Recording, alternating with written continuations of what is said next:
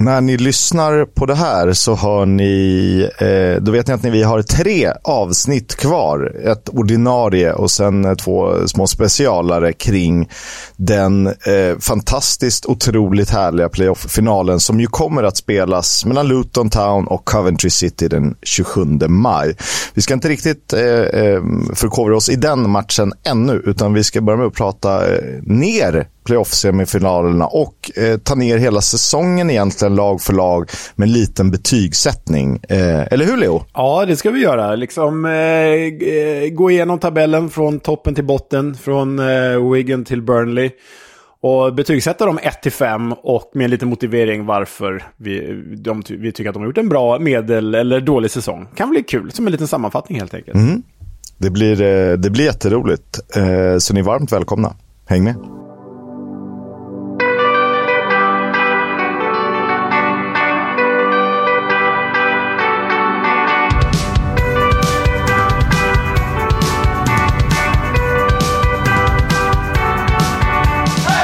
Du lyssnar på Footballs Coming Home, en podcast om Championship, League 1 och League 2 med mig, Oskar Kisk och... Johnson Clark Harris vill jag inte liknas vid längre eftersom att han är på väg att slå ut vårt kära Sheffield Wednesday. Så vi får hitta på något annat namn, men Leonard Järvsköld Welander närvarande. Du är min eh, Elijah Adebayo om jag är eh, Carlton Morris. Fast du, du har ju styvare bröstvårtor. får du vara bättre för. Det är för rimligt. Större om inte annat. Eh, det är det säkerligen. Ja, herregud eh, vad vi har fått se. Eh, Johnson Clark Harris ska vi prata om. Han är ju persona non grata i den här podden efter att ha slagit ut poddens favoritlag Sheffield Wednesday. Men eh, det är inte riktigt klart än. Mm. Om, det inte, om det inte sker något Nej. speciellt ikväll. Nej, det kan ju hända något ikväll. Detta spelas alltså in på torsdag. Eh, vi spelar, folk frågade var är avsnittet? Det gläder oss eftersom ni eh, har saknat våra röster. Men vi har ju väntat in Championship Playoff-semifinalerna, eller Playoff-semifinalerna upp mot Premier League. Vi börjar med det första semifinalmötet. Den första matchen spelades på Stadium of Light mellan Sunderland och Luton. Och det vann, eh, den vanns av hemmalaget Black Hats. Ja, den gjorde ju det. Och eh, man ska säga att Sunderland gick in i det här playoff-dubbelmötet med väldigt speciella förutsättningar. Alltså, de hade så skadedrabbat lag, förutom de här, ni vet, klassiska som vi tjatat om hela säsongen, att Ross Stewart, seriens kanske bästa målskytt, varit långtidsskadad. Så var backlinjen inför det här mötet så pass skadedrabbad att de saknade tre av fyra ordinarie försvarare. Eh, och den som faktiskt var ordinarie, Trey Hume, han fick ju spela på fel position. Han fick spela på vänster istället för höger som han brukar spela. Vilket innebar att Patrick, jag är offensiv, liten, nätt mittfältare, Roberts fick agera högerback. Så det var ändå de eh, förutsättningar som Sandland gick in i det här dubbelmötet med. Ja, eh, och det började ju i moll för att, eh, lyssna på det här, Elijah Ano Luapo och Loa Oluwaferanmi, Oluwatomi, Oluwalana, Ayo Mikolehin Adebayo gjorde ju faktiskt 1-0 i den elfte minuten. Elijah Anuluwapo, Oluwaferanmi, Oluwatomi, Oluwalana, Ayo... Där, där, fan, där tog det stopp. Ayo Mikolin Adebayo. Ja, det är ett eh, nigerianskt namn. Eh, ja, men det är det ju. Eh, jag känner att jag behöver glasögon, eller så var det för många bokstäver. ja. Nej, men eh, det var ju... Alltså, Luton har ju tagit, led, vi sa ju det i förra avsnittet, Luton har ju tagit ledningen i bägge eh, ligamötena de här två emellan. Så det var ju liksom inte oväntat att de skulle ta ledningen även här. Eh, och eh, ja, självklart kommer det ju på hörna också för den delen. Eh, dock bedrövligt försvarsspel, för Sunderland har ju faktiskt typ 5-6 lägen att skicka bort den här bollen. Eh, och det kanske då märks att man saknar ordinarie pjäser och får spela eh, fel spelare på, eh, på, eller rätt spelare fast på helt fel positioner. Eh, och inte ens det. Eh, Patrick Roberts blir ju eh, fel på fel position, så att eh, honom vill man ju ha högre upp i banan. Eh, däremot ska det sägas att de 46 060 åskådarna eh, som bjöd på ett jäkla ös när eh, den högsta siffran skrevs i en, då, en playoff-semifinal. De fick ju faktiskt se en sanslöst vacker kvittering. Ja, men herregud alltså. För er som inte har sett eh, Amadialos eh, kvitteringsmål så är det värt att youtuba. De får ju en frispark strax eh, utanför straffområdet till höger. Och jag vet inte vem är det som viskar till Amad Diallo och petar. Det är någon... Det är, någon... det är Alex Pritchard ju. Ja. Alex Pritchard ju, eller Pritchard. Det var det, som var, det var det som var märkligt med att höra, det var Robert Henningsberg som kommenterade det här va? Att eh, nu, han uttalar ju som vi trodde att det uttalas, han satt ju och sa Pritchard. Men nu har man ju vant sig vid Pritchard som alla engelska kommentatorer kör. Men Pritchard i alla fall viskade någonting till Amad Diallo. Han körde väl en sån här Henke till Anders Svensson, du vet. Är du sugen eller? Ja, ja lite. Jag är sugen. Så petar den till Amad Diallo och sen bara skruvar den in i, i bortre. Ja, det är sånt jäkla läckert mål. Men det sjuka med Amad Diallo är att han har gjort sådär typ fem gånger den här säsongen nu. Ja, men det känns som det. Det är han och Benson Manuel, eller Manuel Benson, som tävlar i vem som kan göra så flest eh, gånger. Nu blir det ju inga fler för Sunderland eh, om man ska vara eh, lite, om man ska tro på, på sanningen. Ehm, men eh, otroligt vackert mål och eh, never fall in love with a lone player. Nej, men det är man förstår att man har förälskat sig i den här killen. Och man blir ju inte förvånad om Amadiallo tar en plats, åtminstone på bänken i Manchester United nästa säsong. För, för så bra är han ju. Du sa ju publiksiffran Kisk, 46 060 åskådare. Högsta siffran någonsin i en eh, playoff-semi i England. Det är du. Mm. Eh, det är superhäftigt. Och eh, de fick ju också se ett ledningsmål, eh, tillika ett segermål, eh, när Trey Hume gjorde 2-1 i den 63 minuten. Trey Hume, alltså eh, högerback, har spelat eh, in sig och upp sig otroligt eh, bra och här alltså då fel position vänsterback. Ja, alltså det kan sägas att den här resan som Trey Hume gjort, de värvade ju alltså honom direkt från nordirländska ligan.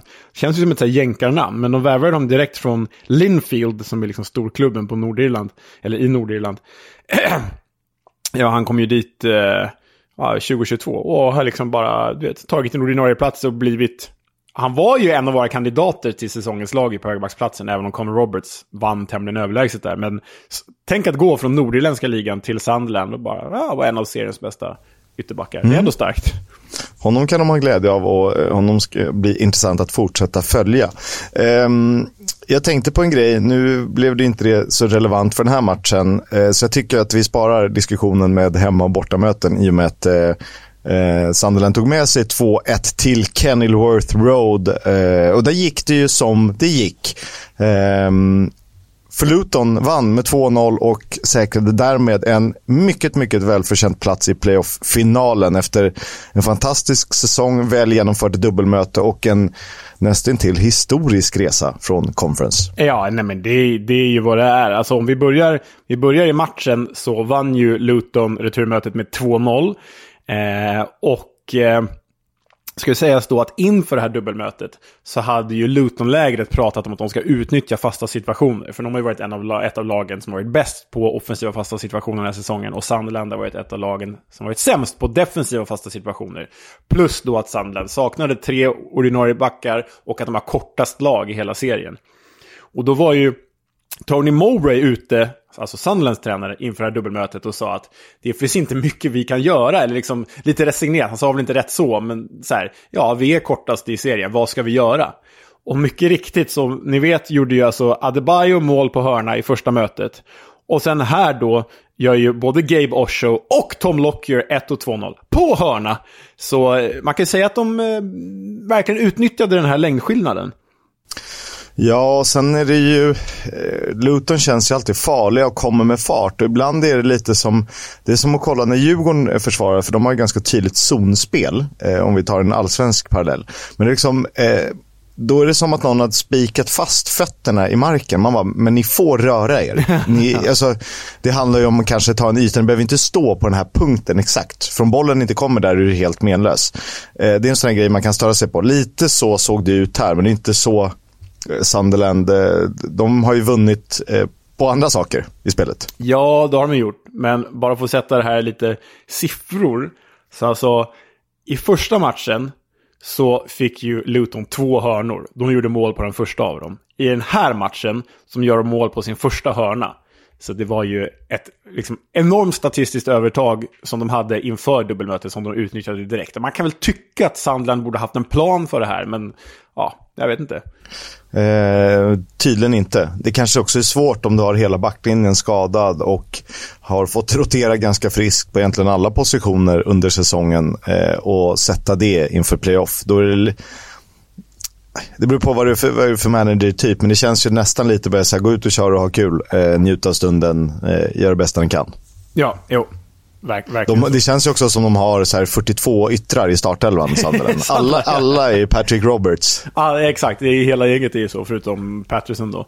Um, Patterson hade en jävla det, konstig returmatch här faktiskt, eller hur? Alltså, ja. Han varvade ju superräddningar med den där indianan rakt ut i gapet till, till, uh, till vem det nu var i Luton som brände öppet mål. Men uh, ja, en lite ojämn match från Patterson som annars gjort en fin säsong ju.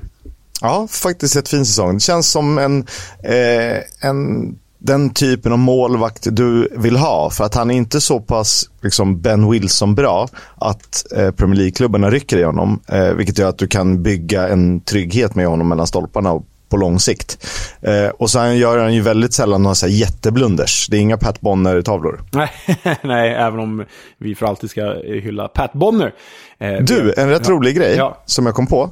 Eh, Luton spelade ju faktiskt högsta divisionen för inte så länge sedan. Eh, de missade ju Premier League eh, in, eh, vad säger man? Premier League-introduktionen med en säsong. De spelade ju i First Division då 1992. Mm om de skulle ta sig till Premier League. Då har de alltså gått från eh, finrummet, First Division eller Premier League, eh, ner till Conference och tillbaka på 31 år.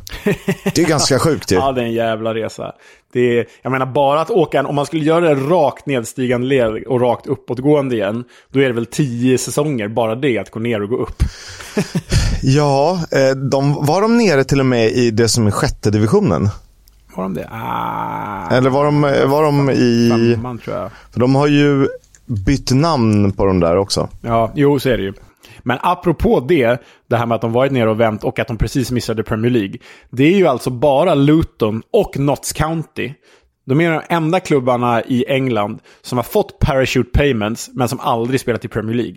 För de åkte ju ur precis den våren före Premier League infördes. Och de klubbarna var ju de första att få parachute payments. Men så har de aldrig tagit sig tillbaka igen. What could have been? Ver verkligen. Det var ju liksom fel, helt fel timing för de här stackarna. Sen är det, ska det tilläggas, det är ganska många eh, klubbar som har passerat eh, genom Premier League och lyckats bränna pengarna på skräp och ändå eh, är nere i någon så här, ja, i våra, våra divisioner om vi kallar dem så. ja, precis. Nej, men jag vet inte vad vi ska säga mer om matchen här, Kisk, mer än att det var välförtjänt. Luton var ju över två matcher det, det bättre laget. Och sen hade ju Sandland såklart sina jobbiga förutsättningar som vi pratat om. Men, men det jag tyckte var fint var att på slutsignalen så stod just de tillresta Sunderland-supportrarna och hyllade sin klubb ändå. Ja, och det, det brukar de göra. Eh, min referens till Sunderland är ju deras bortastöd mot Tottenham år 2000, White Hart Lane. Det var faktiskt den första matchen jag såg i England, eh, 13 år gammal. Eh, och jag var ju lika fascinerad som jag var av liksom, engelsk fotboll, av Tottenham och White Hart Lane, så var jag ju av Sunderlands eh, borta supportrar som var helt otroliga i 90 minuter. Eh, och de har genomlevt en hel del. Så att de kommer komma tillbaka starkare. Eh, de har fått en super superfin start i Championship, en bra grund att stå på. Ja, bara för, här, för att in, insupa lite stämning så kan vi lyssna på hur, hur det lät när Sunderland-supportrarna faktiskt eh, hyllade sina spelare efter den här förlusten som det ändå blev.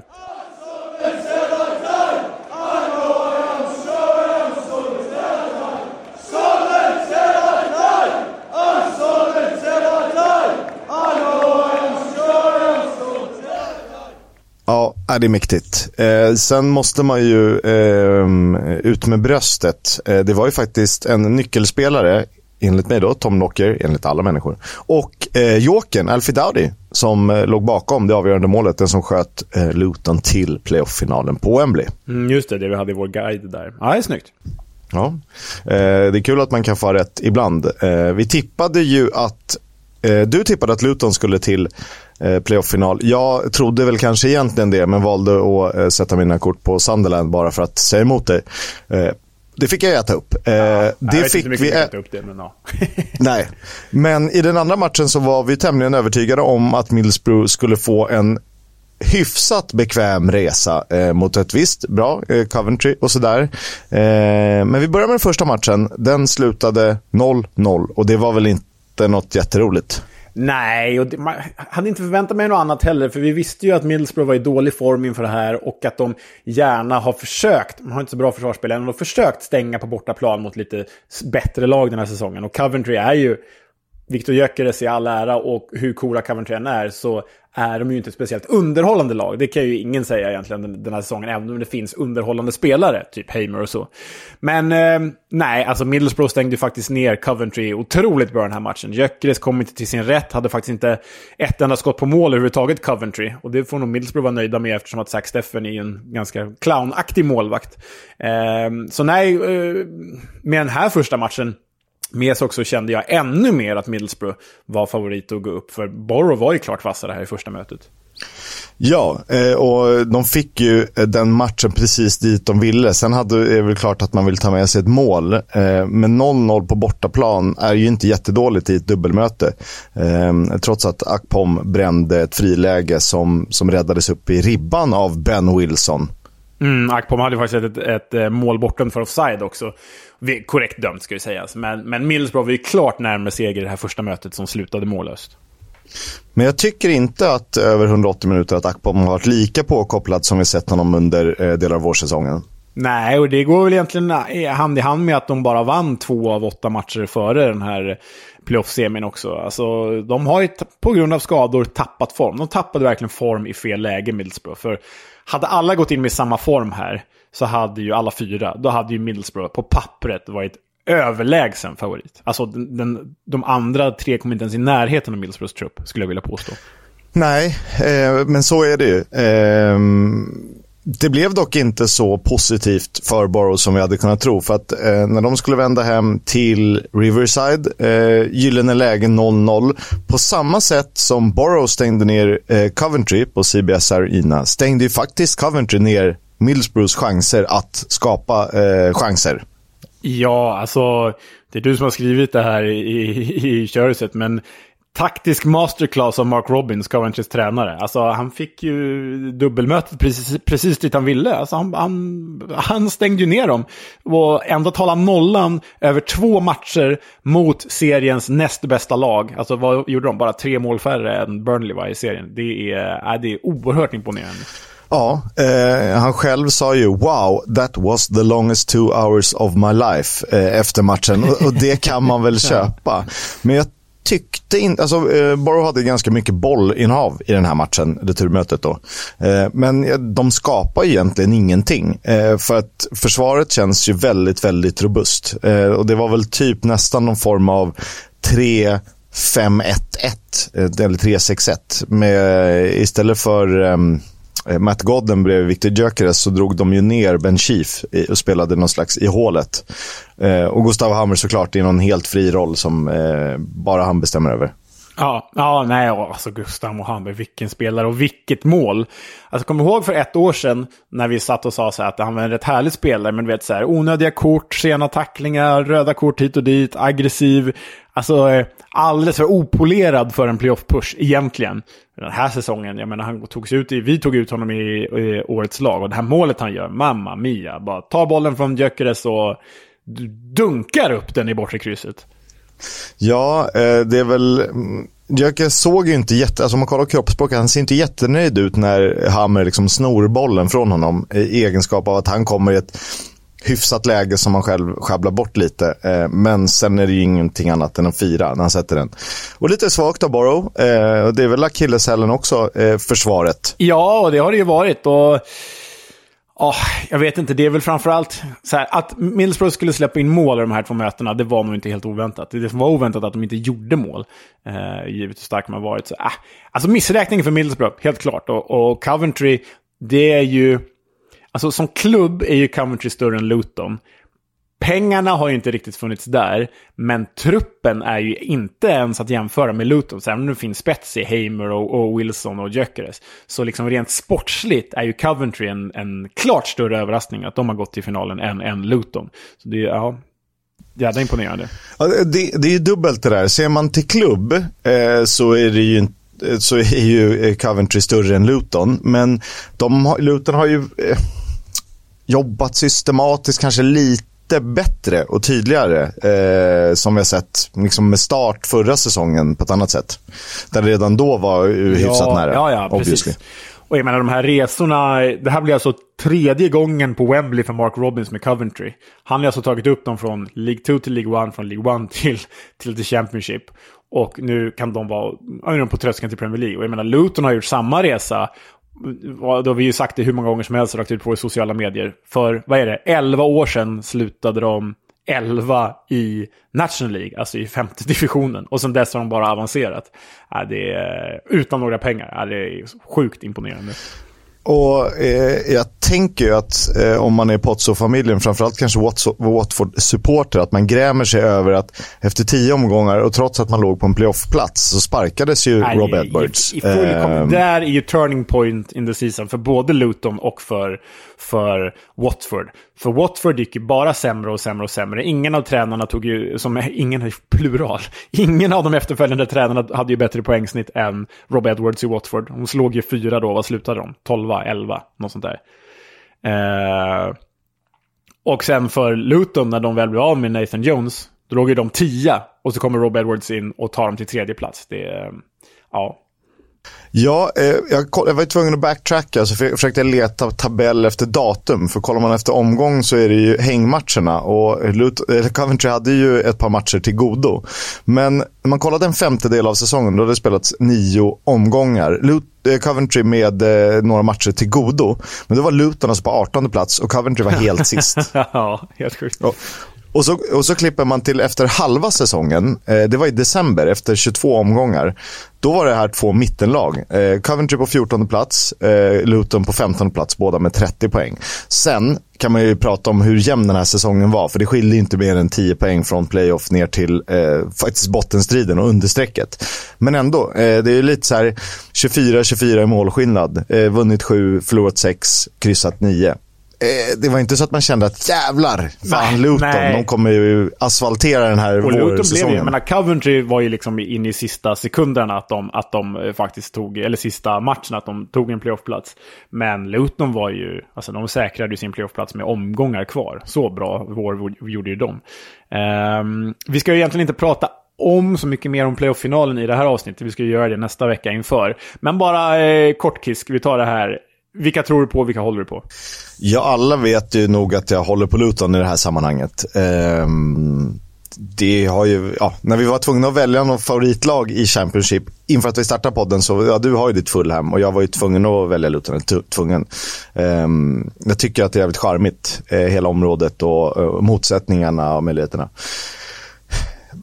sättet Coventry vann på, eh, det är jag lite orolig för med Luton-ögon. Eh, för kan de göra sådär mot Borough, ja då kan de göra så mot vilka fasen som helst.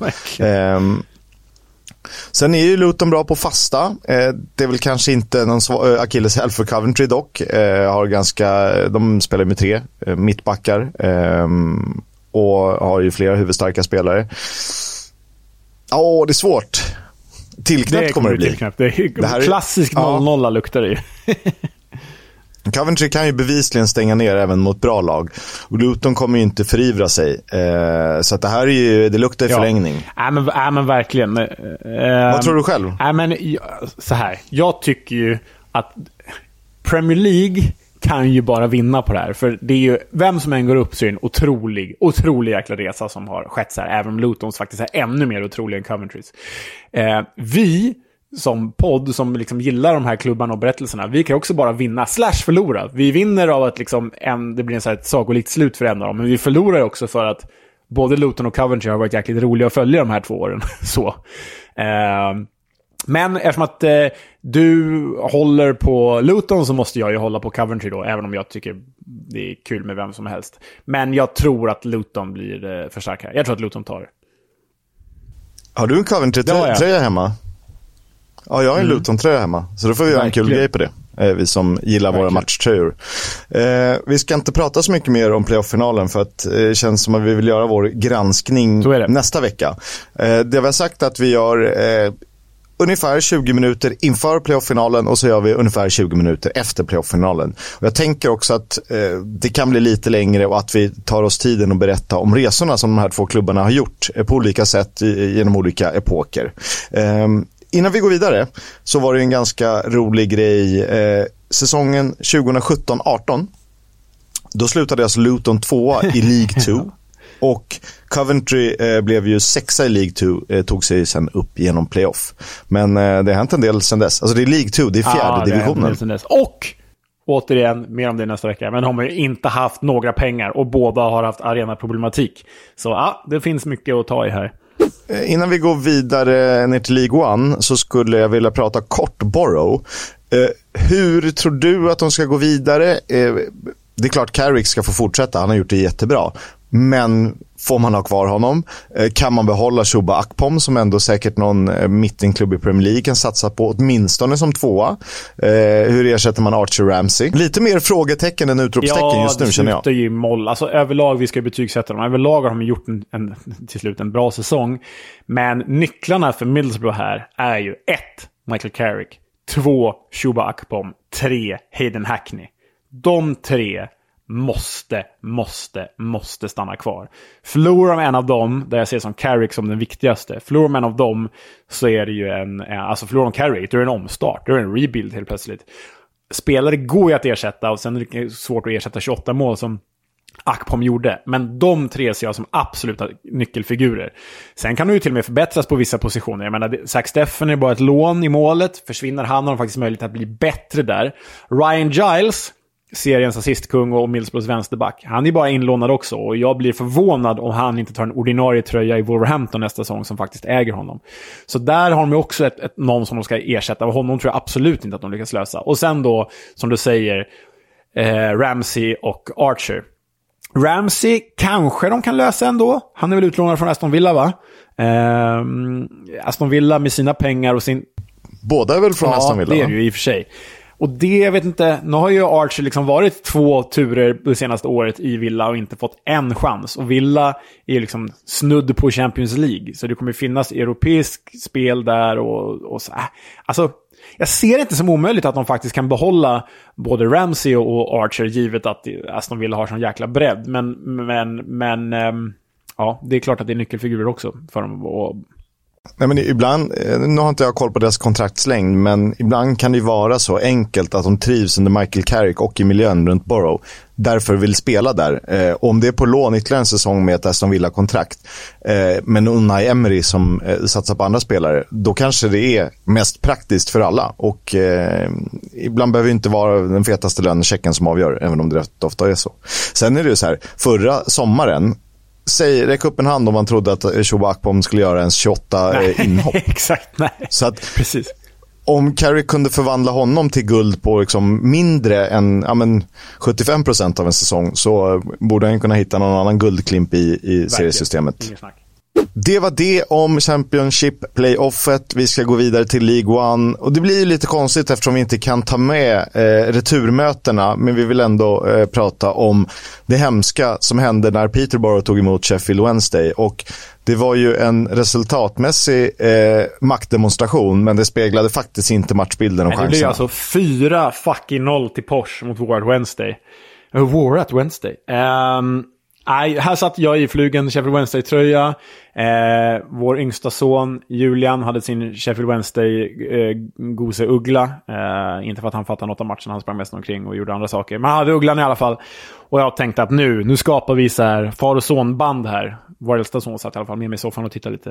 Eh, men så blev det ju inte. Eller vi kanske skapade band, men det var ju negativa band. För det blev 4-0 till Porsche och eh, Alltså de två första målen, Jack Taylors 1-0, det är ju en dundertavla av Wednesdays keeper Craig Dawson. Han bara... Mm.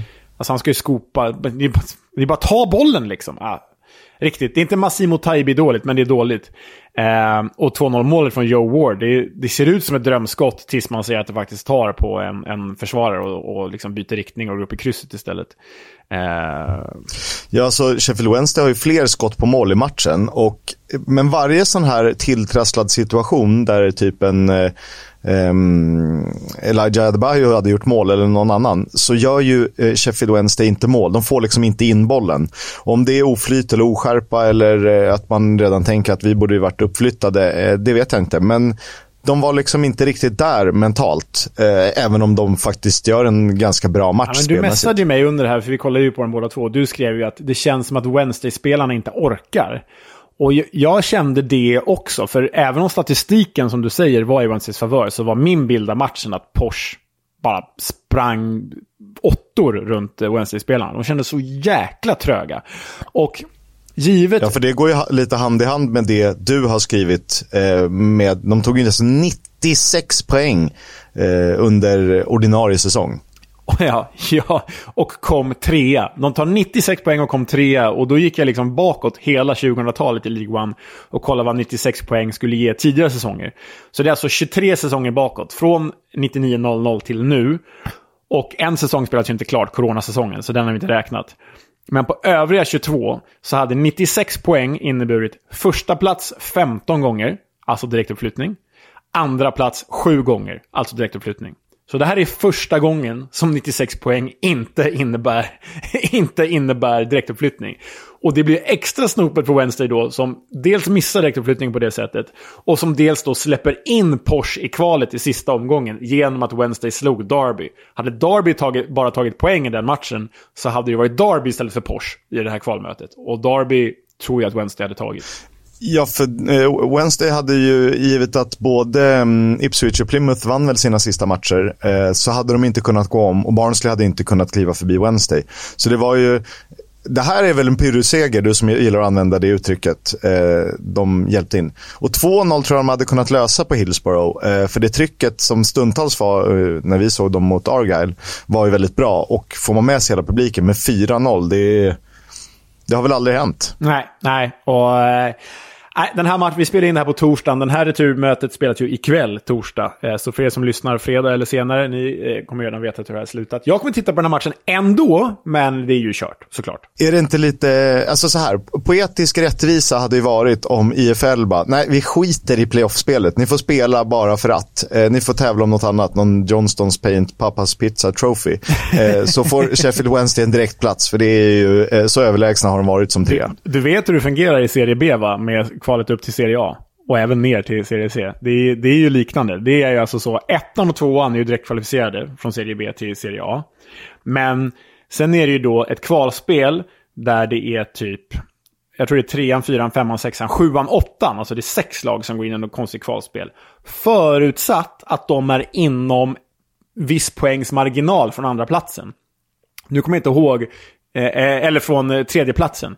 Nu kommer jag inte ihåg hur eh, hur många poäng det är. Säg att det är 10 poäng, det är något sånt där.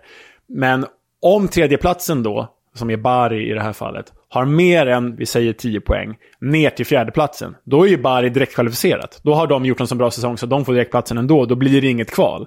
Men om liksom fjärdeplatsen ligger inom 10 poängs marginal från trean, då blir det kval.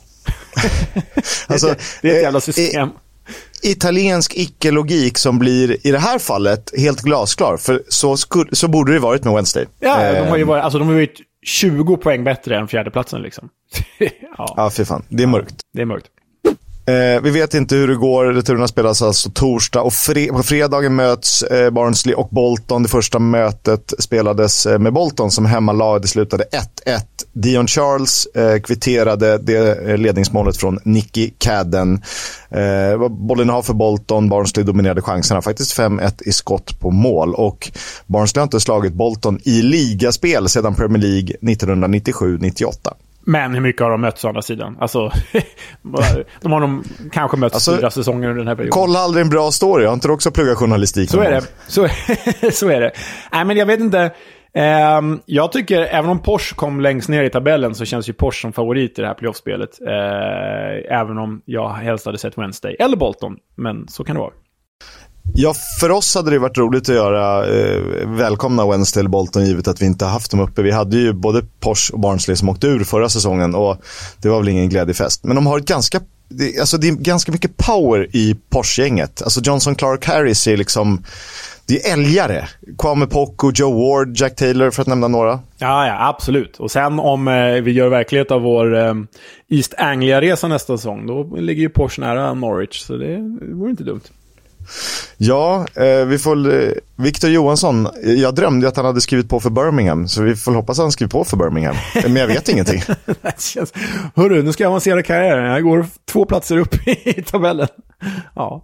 Eh, vi kollar till League 2, eh, där eh, Salford har ledningen mot Stockport med 1-0. Eh, dubbelmötet, de spelar, spelar de nu i helgen? Eller, nej, de spelar nästa helg, va? Ja, nej. det är skitkonstigt. Jag tror det är nästa helg. Ja, för att de ska spela någon playoff-final den då på typ måndagen, tisdagen. Ja, det är så eh, rörigt. Eh, den som gjorde mål eh, är en gammal bekanting, eh, Matt Smith, har spelat i Fulham, QPR och Millwall. Eh, 1-0 alltså för Salford. Riktigt stor centertank som påminner om Chris Martin, fast ännu mer fyrkantig och ännu mindre teknisk. Faktiskt sett honom göra mål på riktigt, eh, Fulham Wigan i The Championship för snart tio år sedan. Ja. Fett. Eh, ett riktigt sjukt mål också. Det är ett riktigt snyggt mål. Inte så här tap-in som man brukar göra, utan det var så här typ volleyskott från 30 meter typ. Helt sjukt.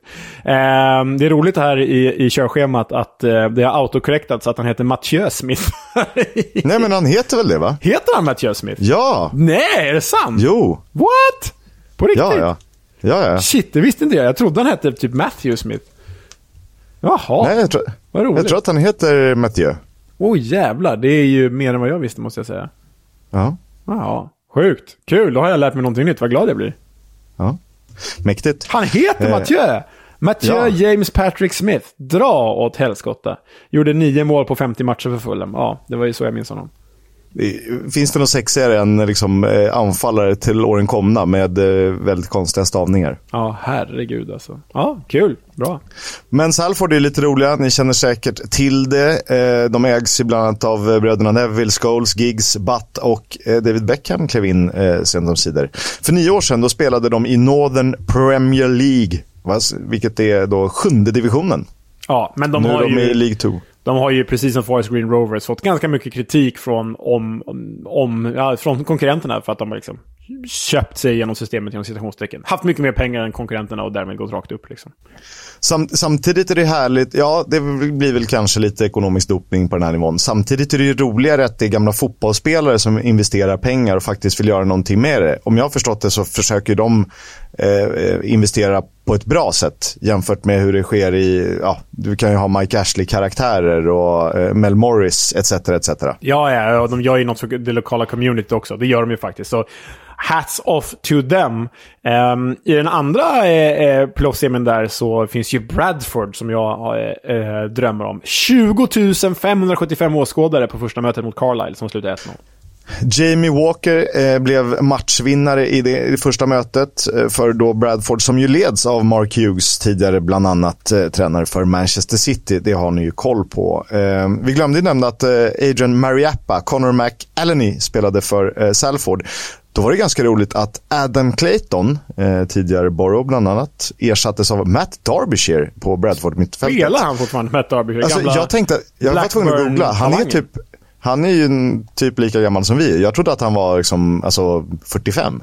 Men han, han slog igenom sig, vad kan det vara, 2003, 2004 i Premier League och sånt för Blackburn? Måste fan kolla. Ja, han är Ja. inte så himla... Han är född 86, så att... ehm, Blackburn 2003 kom han. Fan, bra spat. Då, fan, det är snyggt av mig att sätta ändå där. Men vet du vem som inte var med? Nej. Jan Songo. Och Songo känner man ju igen, eh, för han är son till Jacques Songo, Ah, gamla kameranska landslagsmålvakten. Kul. Eh, utlånad till Walsall, eh, dock inte skött sig utanför planen de senaste åren. Om jag, han uttalat sig konstigt. Mhm.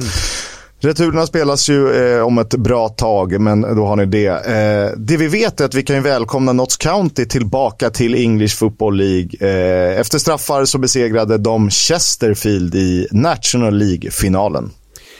Ja, och eh, det var ju nära att det inte blev så, för de kvitterade ut till 1-1 i 88 och sen kvitterade de till 2-2 i 108 Så det hade ju varit precis som så här Sheffield Wednesday-deppigt om de hade missat. För de och Wrexham tog väl typ över 100 poäng båda två i National League och så Chesterfield tog väl typ 30 poäng mindre.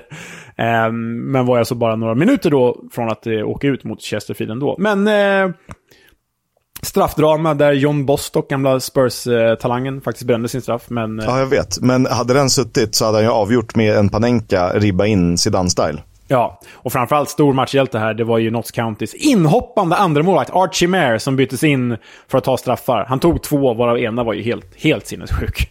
Alltså, den är ju som tagen ur en, eh, det är inte photoshoppad, men en trickfilmad sån här video som dyker upp på YouTube. Typ, det här är den bästa målvakten någonsin. Eh, för att sättet han får upp foten och ta, är det sanslös räddning. Ja, sanslös. Det var playoff-summeringen. Eh, ja, eh, blir kul med final. Jag är ruskigt taggad. Så är det. Jag med.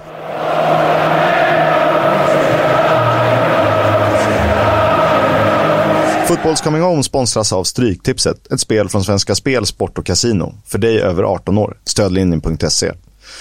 Jag måste ändå landa i match 5. Det är Carlisle mot Bradford i returmötet. Men då spelar de ju helgen då alltså? Då spelar de ju ja. helgen. Ja. Ja, det gör de tydligen. Ligafemman Carlisle, som alltså tog positionen på målskillnad, avslutade League 2 tungt. Bara en seger på de sex avslutande matcherna. Dessutom förlust i det första playoff-semimötet med Bradford.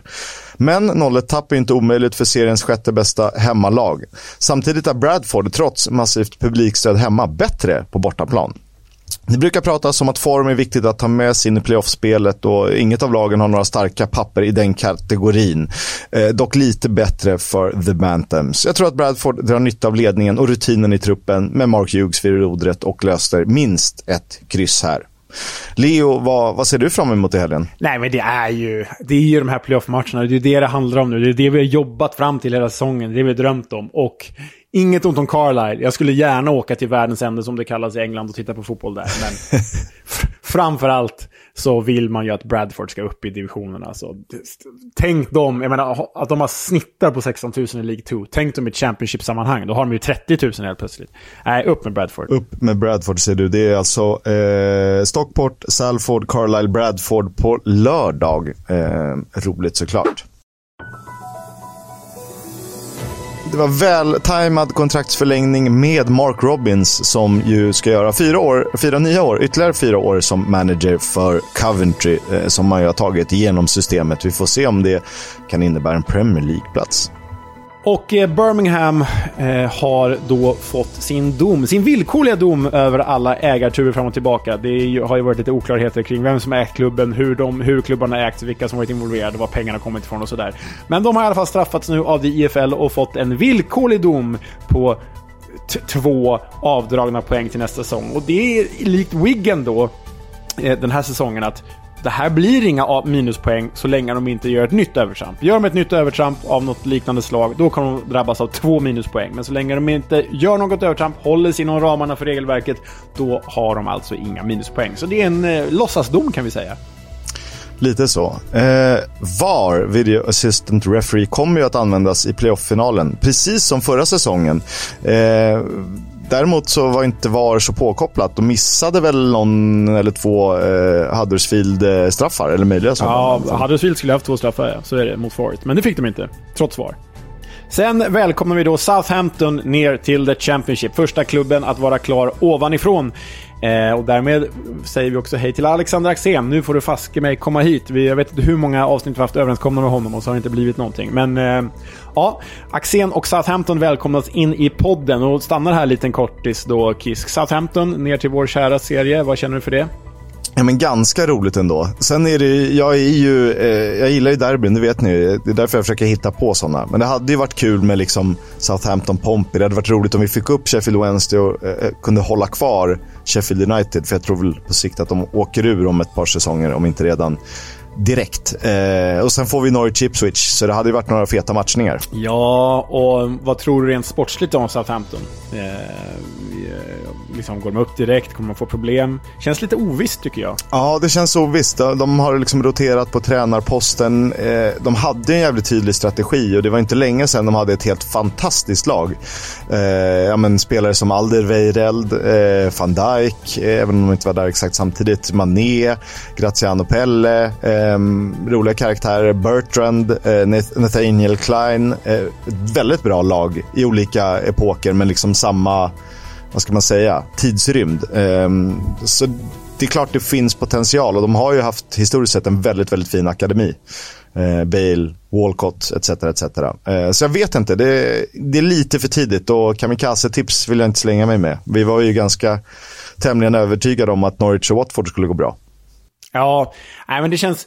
De har ju svinrik ägare som säkerligen kan pumpa in så mycket pengar som de kliver rätt upp. Men man undrar ju över tränarutnämning, man undrar över vilka spelare de får behålla. Alltså, jag, jag tror ju inte att liksom Ward Prowse stannar kvar, exempelvis. Det skulle förvåna mig.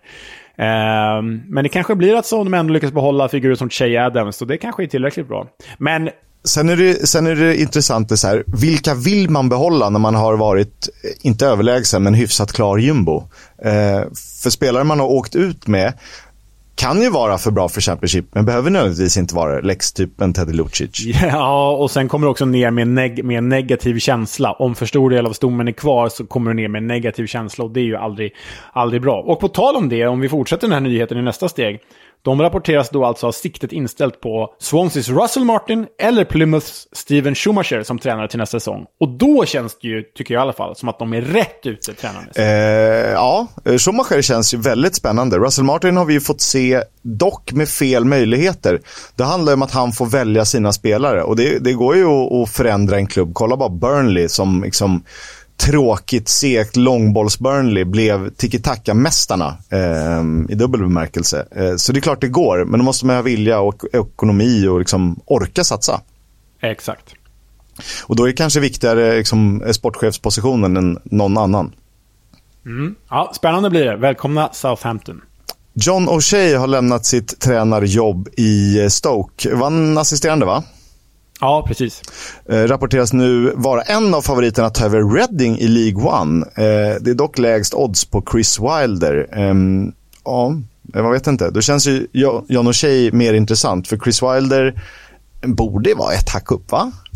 Borde vara ett hack upp och känns som att det har gått lite dåligt nu här på slutet för honom. Så, alltså, ja, för, äh, förra säsongen pratade vi om honom som säsongens manager och kanske var mest hett hetast eftertraktad i hela Championship. Nu ska han i Reading göra i League One. Ja, ja, jag vet. Det går fort där. Går fort. Andra tränarbyten. Förra veckan pratade vi om att eh, Watford vill ha Valerian Ismael som tränare. Nu är Valerian Ismael tränare för Watford.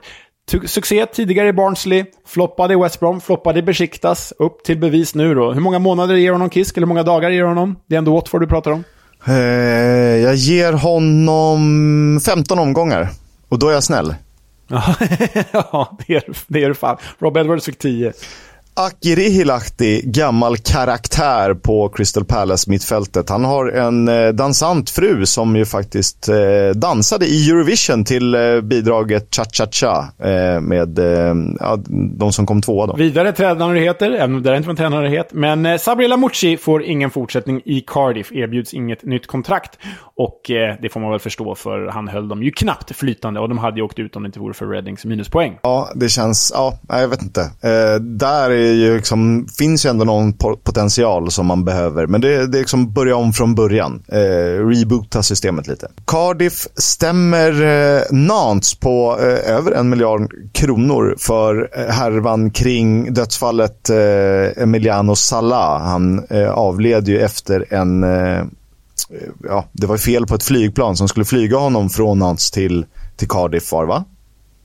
Med privatkråka. Eller om det var Paris kanske. Vilken, jag, inte, jag var, till, var, var, tillbaka, jag tror det var från Cardiff tillbaka. Var det så det var? Eh, ja, I alla fall eh, ja. kraschade det i Engelska kanalen och han avled.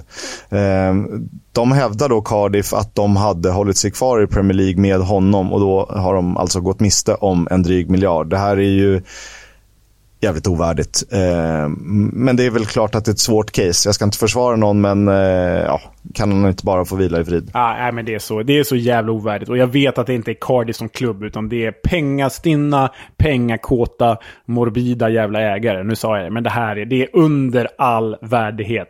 Släpp det här. Cardiff har ju dessutom redan fått, det är ju Cardiff som har fått fel i, i, när de har liksom gått upp i domstol mot, mot Nant kring det här. Cardiff har ju fått, det är ju de, ah, ja, skitsamma vem det är, det är ovärdigt. I veckan kom uppgifter om att Sheffield United är nära ett övertagande från amerikanska investerare, dock ej namngivna, än, än så länge hemliga får vi se vad det kan innebära. Ashley Barnes är avtackad av Burnley och presenterad av Norwich. Eh, kan nog göra ganska mycket nytta. Blir då nästan en rak eh, Teemu Pukki-ersättare. Ja, och vi minns ju honom för hans episka kommentar efter att ha sänkt Blackburn i derbyt med Burnley. Sweet feeling that must be. Oh, mate, every goal is, is, is special, but that to, to score against the bastards there is, is amazing. Det är en matchning vi får eh, fortsätta se. Eh, roligt det. Mm. Vi pratade om Reading förut. De släpper alltså anfallaren Lucas Joao, eh, vilket är helt rimligt. Eh, och han är också en rimlig mittinvärvning får vi säga. Eh, inte lika bra den här säsongen. Hamnat i skymundan av Andy Carroll. Trodde man inte att man skulle säga. Nej, men Inns har ju liksom spelat på ett helt annat sätt. Eh, spelar man Lucas Joao på hans, efter, utefter hans spel och möjligheter så är ju han en 15-målsgubbe i den här serien. Eh, och det har ju visat flera gånger om i Reading, så där finns det något att hämta. Kanske Middlesbrough? Kanske det. I rotation?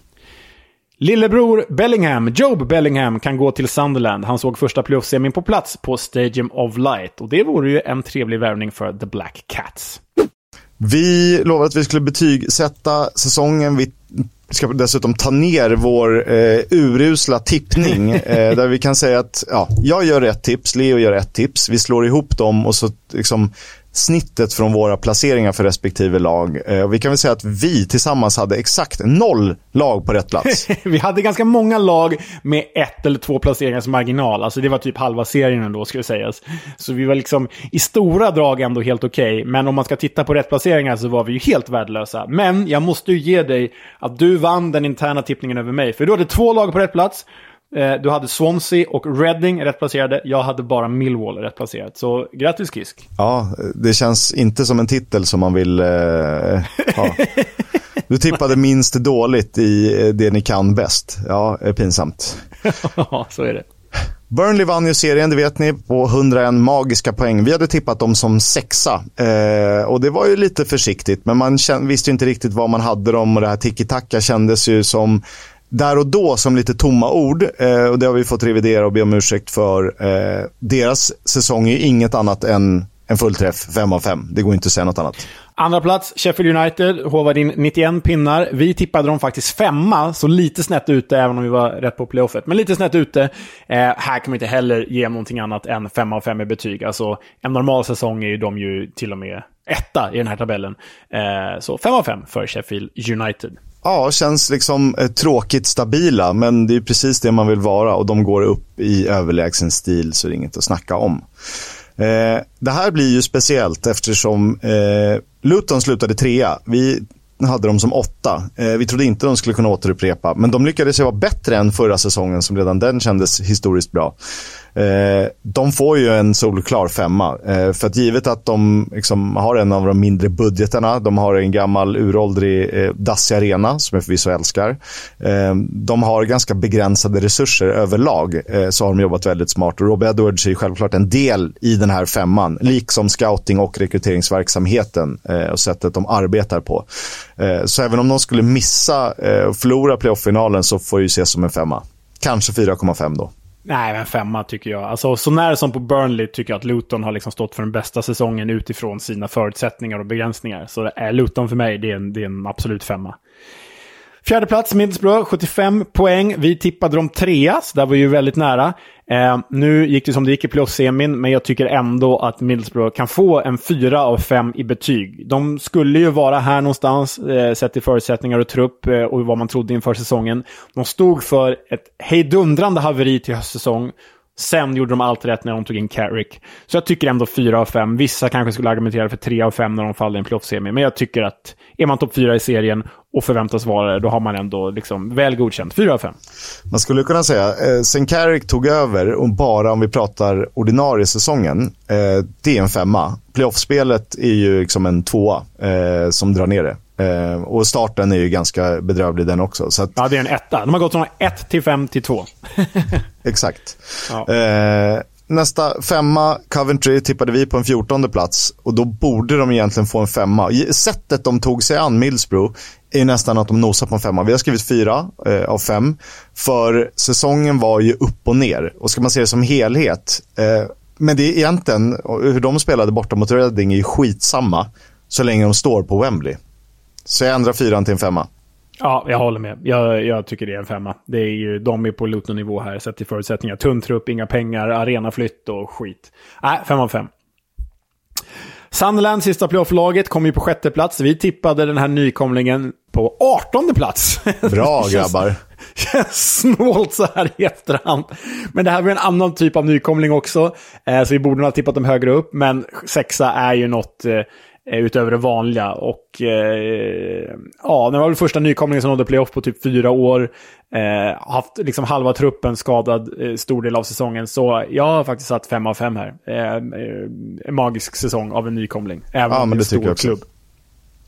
Sen är det också lite förutsättningar. Det handlar ju om hur man har öppnat säsongen och hur man avslutar den. Och Det blir ju också lite så man ser på säsongen. Eh, sjua Blackburn, vi tippar om 15 plats. Alltså har de gjort det jättebra. Samtidigt hade de ju playoffplatsen i egna händer typ hela säsongen. Trots att spelet liksom inte stämde till 100%. Vi har skrivit tre av fem här. Eh, det kanske är snålt, men Tomasson har ju gjort det bra överlag.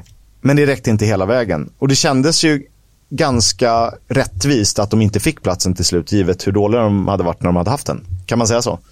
Så tycker jag att, så Och- tycker jag nog att man kan säga. Kollar man expected goals och points så ska, har de ingenting med en playoff-strid att göra.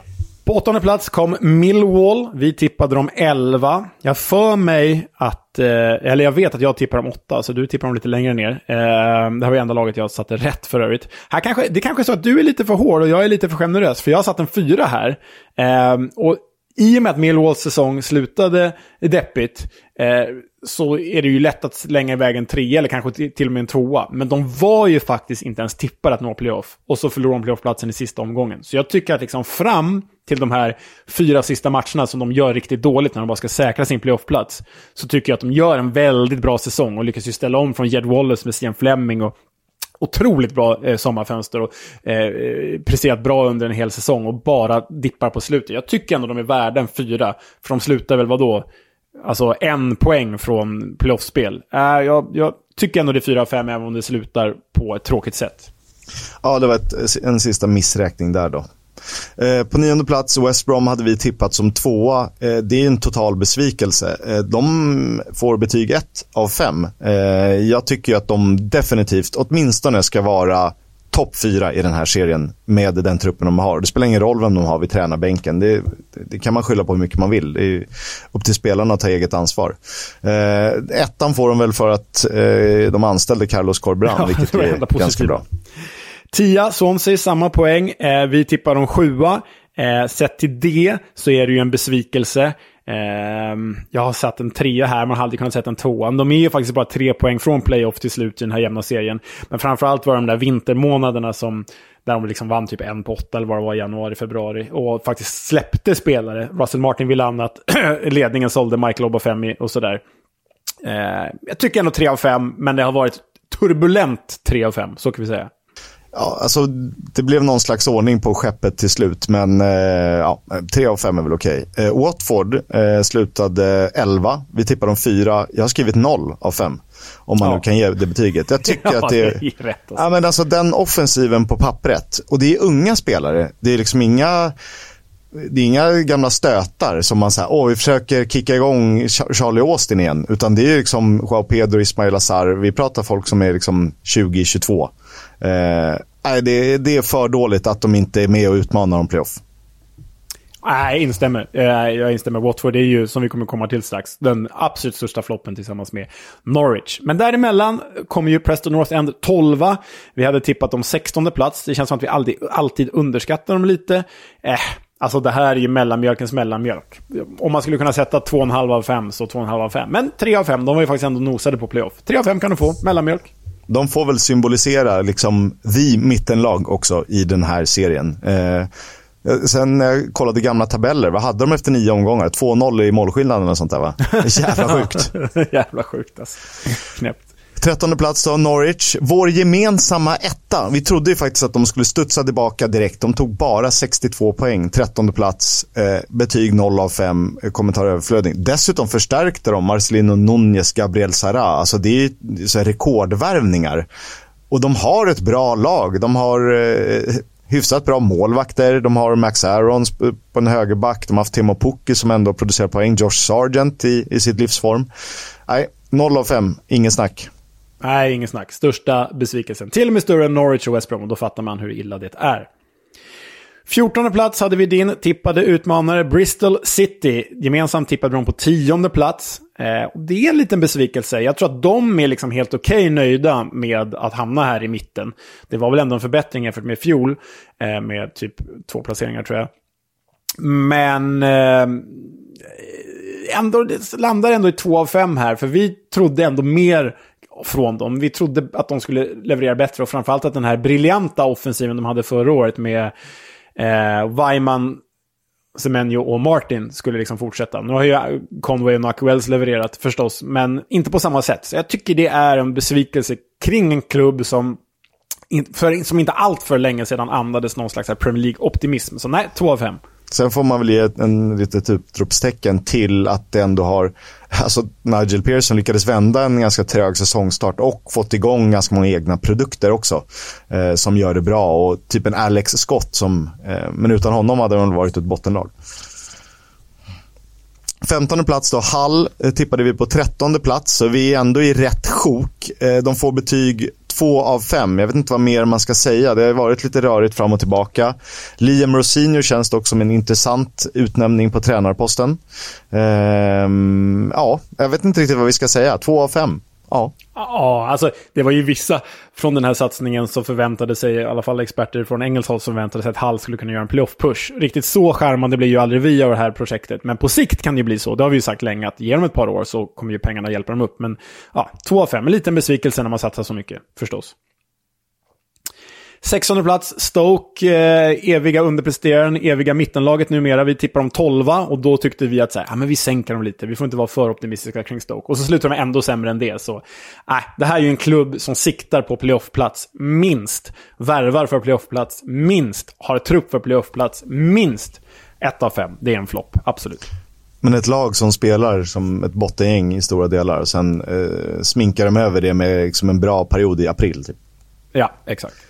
17 plats Birmingham. Eh, vi tippade dem 21 och eh, under stora delar av säsongen var det ju ändå lite rätt, eh, får vi säga. För att de kämpades ju med näbbar och klor och det var ganska tajt där nere. Från liksom, Stoke på 16 plats till eh, vad blir det då? Cardiff på 21 plats skiljer det bara fyra poäng. Så att det är ju ett, ja, det här är ju en liten tombola vilka som slutar på vilken placering. Jag tycker det är rätt. Eh, de var lite bättre än vad vi trodde. De får bara ett av fem ändå. För jag tycker en klubb av deras storlek och med det mittfältet att de borde kunna göra bättre. Ja, jag det är nog så. Du är nog lite hårdare jag är lite generös. Jag hade nog satt två av fem. Jag tycker ändå de... Jag hade dem till och med på nedflyttningsplats på mitt personliga tips inför säsongen. Så jag, jag är ändå positivt överraskad.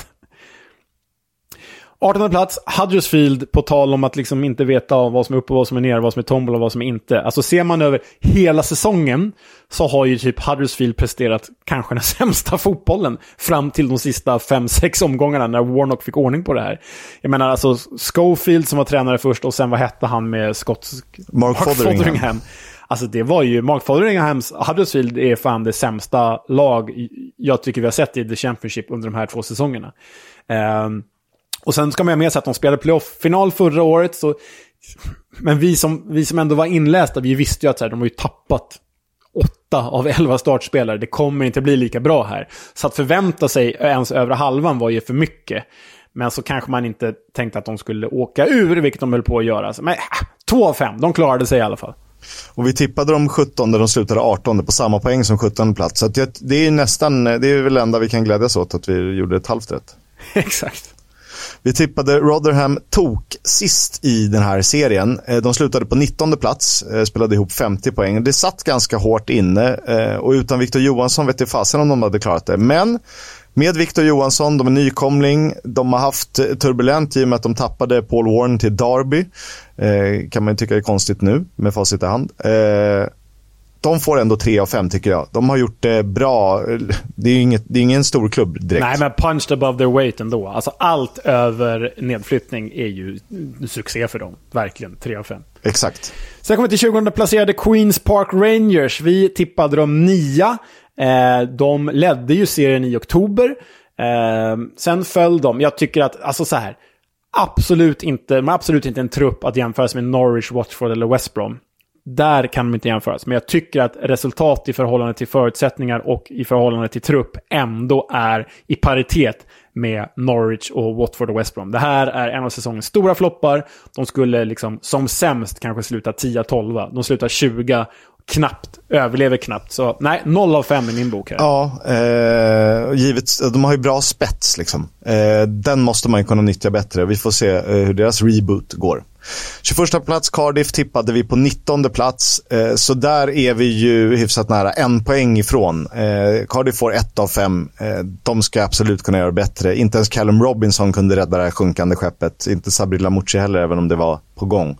Så att nej, det är väl eh, inte godkänt. Nej. Så kommer vi till de tre nedflyttade då. På 22 plats, Reading. Vi tippade dem 23.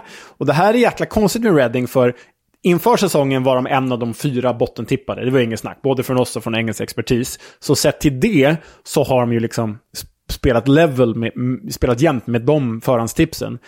Men de låg ju länge, alltså de låg ett tag på playoffplats. De låg ju, som vi gick igenom förra veckan, va? de var ju typ 50 dagar på playoffplats. Alltså de har ju legat mer på playoff än vad Coventry och Sunderland har gjort. sett till den här säsong. Um, och sen bara raset som gör... Alltså, sett till förutsättningarna så har de, är det ju inte eller sett till förhandstipsen är det inte en floppsäsong, men sett till hur säsongen utvecklade sig när de hade, var på säker mark och hade allt egna händer och sen fick minuspoäng och, och rasar ur, då blir det ändå ett av fem ja, för mig. Jag förstår hur du tänker, det är svårt där. Eh, Blackpool, som typ har den minsta budgeten, de har väl till och med den minsta budgeten, tippade vi på 20 plats. Vi trodde att de skulle kunna eh, lösa ett nytt kontrakt. Det gjorde de inte, de slutade 23. De får ett av fem. Men också konstigt. Alltså, Mick McCarthy är minus av fem. Eh, så att det tror jag sänker dem på något sätt. De har ju kanske inte heller truppen för Mick McCarthy-fotboll. Jag trodde Josh Bowler skulle kunna rädda dem kvar, det gjorde hon inte. Ja, ett av fem får det bli för Blackburn. Ja, håller med. Och då kommer vi till tabelljumbon. Wigan, vi tippar dem på 22 plats. Alltså nedflyttning, ur åkte de. Eh, sett till det, kanske ett av fem. Det är aldrig bra att åka ur. Men givet hur klubben har skötts, att man helt huvudlöst in Kolo Touré utan att tänka sig för och ännu värre misslyckas med att betala sina spelare fyra gånger under säsongen. Äh, det är ett haveri till klubb det här, tyvärr. Eh, med, som för Wigan som ändå känns rätt sympatiskt annars. Men 0 av 5, 0, 0, 0, 0, 0 av 5. Det var alla. We'll have a chat about the fucking game. About your game, last few months, last few weeks. Fucking character. Ja, Kisk. Eh, nog för att vi gillar eh, Warnock och nog för att vi gillar Sheffield Wednesday.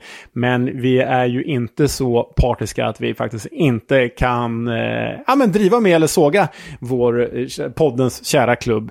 För veckans Warnock tar oss nämligen eh, till Hillsborough och till fansen som sjöng Eh, ja, men de, de sjöng eh, en speciell ramsa när de mötte Derby. De hånade Derby-fansen rejält när eh, de eh, såg till att deras säsong förstördes. Så eh, det är väl lite avdelning ödets ironi här. Vi kan väl lyssna på vad eh, Sheffield Wednesday-fansen sjöng helt enkelt.